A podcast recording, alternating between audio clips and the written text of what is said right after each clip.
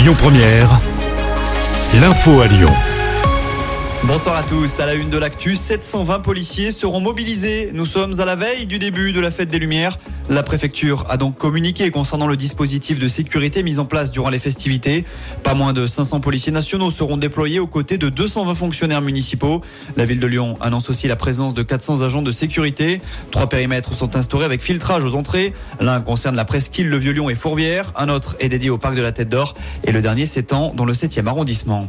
Dans l'actu également, 8 personnes ont été placées en garde à vue quasiment un an après l'incendie qui avait fait 10 morts dont 4 enfants à Vaux-en-Velin. Âgés de 19 à 22 ans, ils sont déjà connus des services de police pour des faits de violence ou de trafic de stupéfiants. Présents dans le hall le jour du drame, ils squattaient régulièrement l'immeuble sinistré où un point de deal avait été établi. On ouvre une page olympique lyonnais. Actualité chargée aujourd'hui. Côté terrain, les Gones affrontent Marseille ce soir. Il s'agit de la rencontre reportée de la dixième journée de Ligue 1 à cause du caillassage du bus lyonnais et de la blessure de Fabio Grosso à l'époque entraîneur. Cette fois, les Rodaniens se déplacent dans un car banalisé et les supporters ont été interdits de déplacement. En octobre dernier, ces mêmes fans avaient pu se rendre au Vélodrome et certains avaient été surpris en train de faire des cris de singe et des saluts nazis. Trois d'entre eux ont été interpellés et placés en garde à vue hier.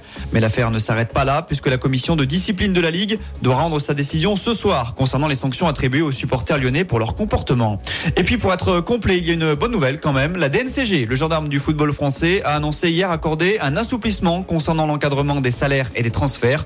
Autrement dit, Lyon pourra être actif lors du mercato hivernal. Faites vite, c'est le dernier jour pour faire des corrections du côté des impôts. Vous avez jusqu'à ce soir minuit pour effectuer les ultimes changements. Par contre, certains éléments ne peuvent être modifiés comme l'état civil ou encore la situation de la famille. 2023 a été l'année la plus chaude jamais enregistrée dans l'histoire d'après Copernicus. Annonce faite alors que la COP28 se déroule en ce moment même à Dubaï. Et puis il y a du basket à suivre ce soir. L'Asvel accueille le Maccabi Tel Aviv en Euroleague. Coup d'envoi 20h15. Écoutez votre radio Lyon Première en direct sur l'application Lyon Première, lyonpremière.fr et bien sûr à Lyon sur 90.2 FM et en DAB+. Lyon Première